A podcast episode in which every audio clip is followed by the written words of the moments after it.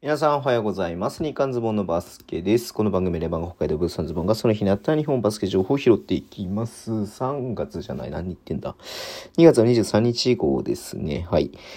っと、今日ね、えー代表戦やってたこともあってね、B リーグの方はほとんどニュースがなかったので、ちょっとね、YouTube でも代表戦の話したんですけれども、代表戦のね、結果をね、ちょっと話していこうと思います。結果的には、えーイランとの対戦でしたけれども、96対61、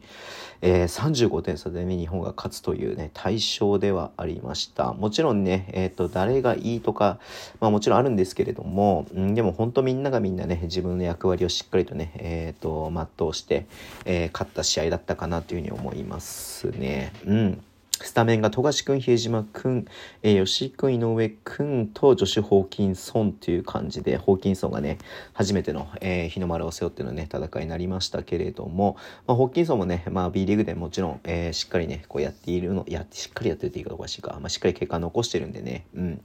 まあ、このぐらいはもちろんやってくれるかなというふうに思っていましたし、まあ、渡辺ヒュー君も本当良かったしね、で、金近君も、えーっと、まあ、ちょっとサプライズセンスみたいな部分もありましたけれども、まあ、本当しっかりね、こう、何？えーっと、活躍してくれたなっていうのがあって、うん。いやー、これ地上波でね、放送していて、まあ休日のね、えーと、昼間に、えー放送されてたっていうことで、そこから興味持つ、えー選手ね、興味を持つね、えー人も多かったと思いますし、まあよりね、こう、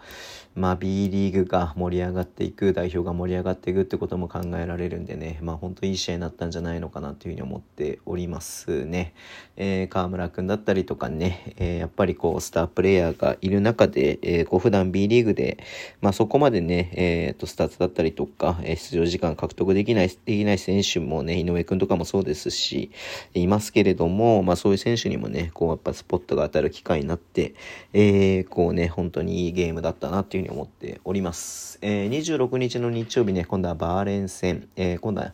えー日本よりもね、まあ、格下って言い方はちょっとできないかもしれないけれども、まあ、順位上はね、格下ではある、えーチームではありますので、またちょっと選手入れ替えてほしいなって個人的にはね、思って、まあ、同じ選手でも全然いいし、えーっと、何、ホーキンソンとかまたね、こう使われると思いますけれども、えー、金近くも多分出てくるかなと思うんだけれどもね、まあちょっと他の選手も使ってみて、えー、ホーバスさんいろいろ試してもらってね、えー本戦、えー半年後の本戦に向けてね、えーちょっとまたチームを仕上げていってほしいし、まあそれと同時に、まあやっぱね、こう全体的にレベルアップが、えーステップアップが望めるね、えーゲームを見たいなっていうふうに思っております。はい。